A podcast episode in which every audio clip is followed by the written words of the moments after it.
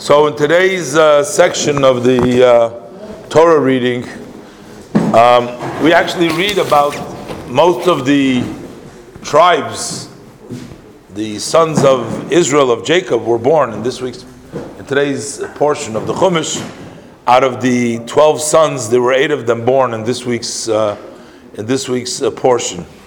And um, when one thinks about uh, Jacob's children and the challenges that he had, one realizes a very uh, a fascinating uh, concept over here that while uh, Jacob lived sort of in exile, he was outside of Israel, he was in Haran, and he lived in the uh, with a family of deceptors, deceivers. These were actually his uncles and their families over there.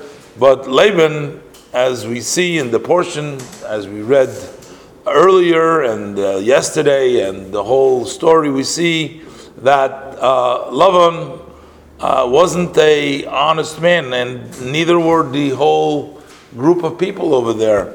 And yet, one stands and is astonished and sees that uh, Yaakov was able to raise all of his children. Uh, they turned out to be the 12 tribes, the foundation, the seed of all the Jewish people. So he was outside of Israel. The probability, when you have more children, that something should go wrong seems to increase with the number of children you have. And yet, while Yitzchak had two children, uh, Esav and Yaakov, Yaakov was a tzaddik, but Esav was a rasha. Same thing goes for Abraham. Abraham had two children. He had Yishmael and uh, and Yitzchak. Uh, Yitzchak was a tzaddik, and Yishmael was a rasha. Okay, Yishmael did tshuva at the end, but okay, and then Abraham had other children later on. But none of them. It didn't seem that none of them worked. There was only one son of Abraham that went in the path, which was Yitzchak. It was only one son of Yitzchak that went in the path, which is Yaakov. And Yaakov has 12 children, and they all follow the path of Yaakov. And where were they born? They were all born outside of Israel. They weren't born in the uh, sort of in the sheltered environment next to Yitzchak, next to the comfort of their home. They left their home, and over there they succeeded. Uh, in a certain sense, as you know, that uh, the Rebbe advocated that the uh, shluchim they should go out, they should leave the uh, central uh, locations where there is a, a large number of, of, of Jews, of religious Jews, and religious institutions that cater to all the needs, and he sent them away in the far-fledged corners of the world, and where uh, Yiddishkeit is scarce, is very little uh, knowledge and very little accommodation for this type of lifestyle. And you know, some people argued that if it's Vayetze Yaakov, if Yaakov has to leave, you leave your environment, you know, what's going to happen? What's going to happen to, to them? Maybe the environment they live in is going to actually impact them, that they're going to be losing their uh, their ideals and their uh, hashkafa and their way of life that they were taught. But just like by Yaakov, in this story in the Chumash, you see that actually the contrary is true. That Yaakov actually succeeded in the foreign land with Lavan, and yet he was able to make sure that his children were uh, strong.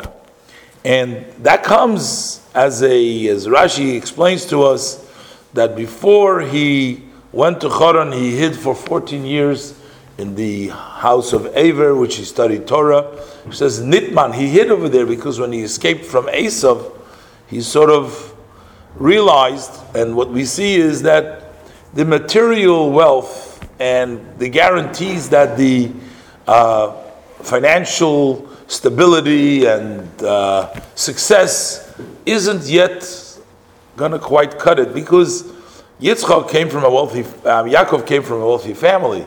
Yitzchak was wealthy and Yaakov was wealthy, but then we know as he was traveling, Eliphaz, the son of Esav, chased after Yaakov, and Yaakov lost everything. But of Arti was left with his staff.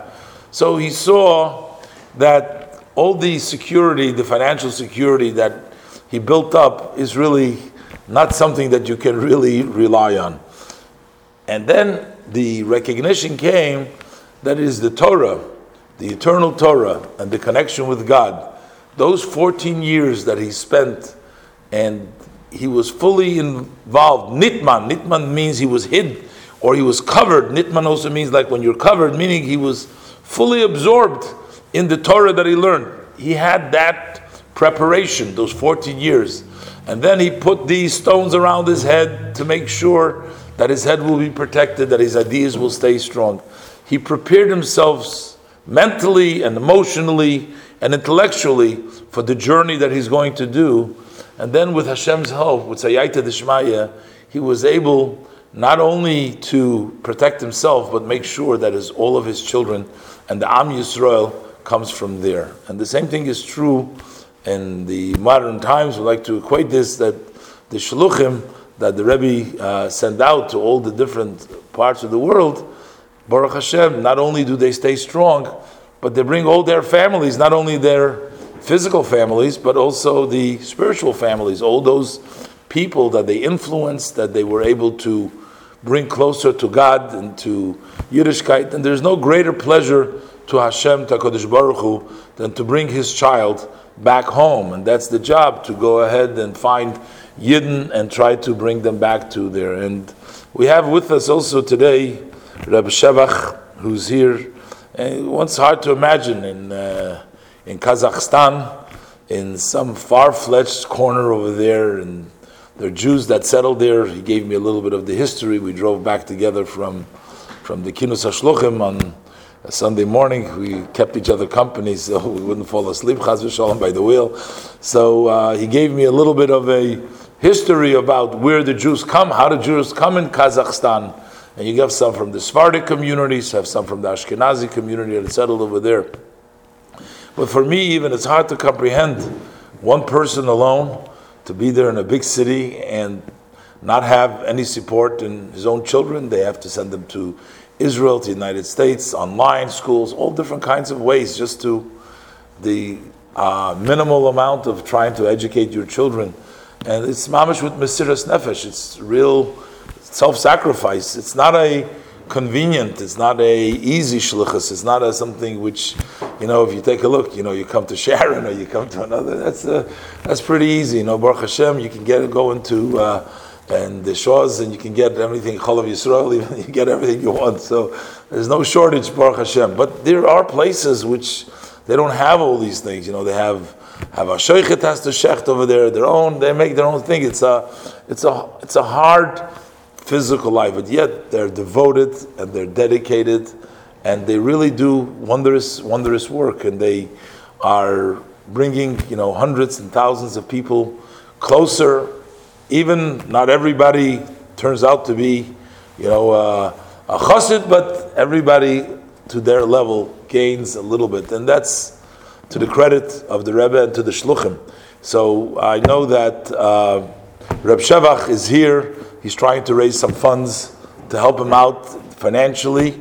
I think it's a big mitzvah and it's a privilege actually uh, to be able to be part of such a great, uh, such great activities because you know not everybody can actually do this, and I'm not sure everybody wants to do this. But if there's somebody ready to do the work that we all should be doing, the least we can do is support his efforts over there. So please, if you can, and uh, big mitzvah especially we're talking about Kislev, we come up to Hanukkah, and to all the uh, celebrations. If you can, please support him in a generous way, and Hashem will certainly pay you back. That you will see that whatever you give for tzedakah, God pays back doubles and quadruples, and you'll have all with all the blessings that Hashem gives.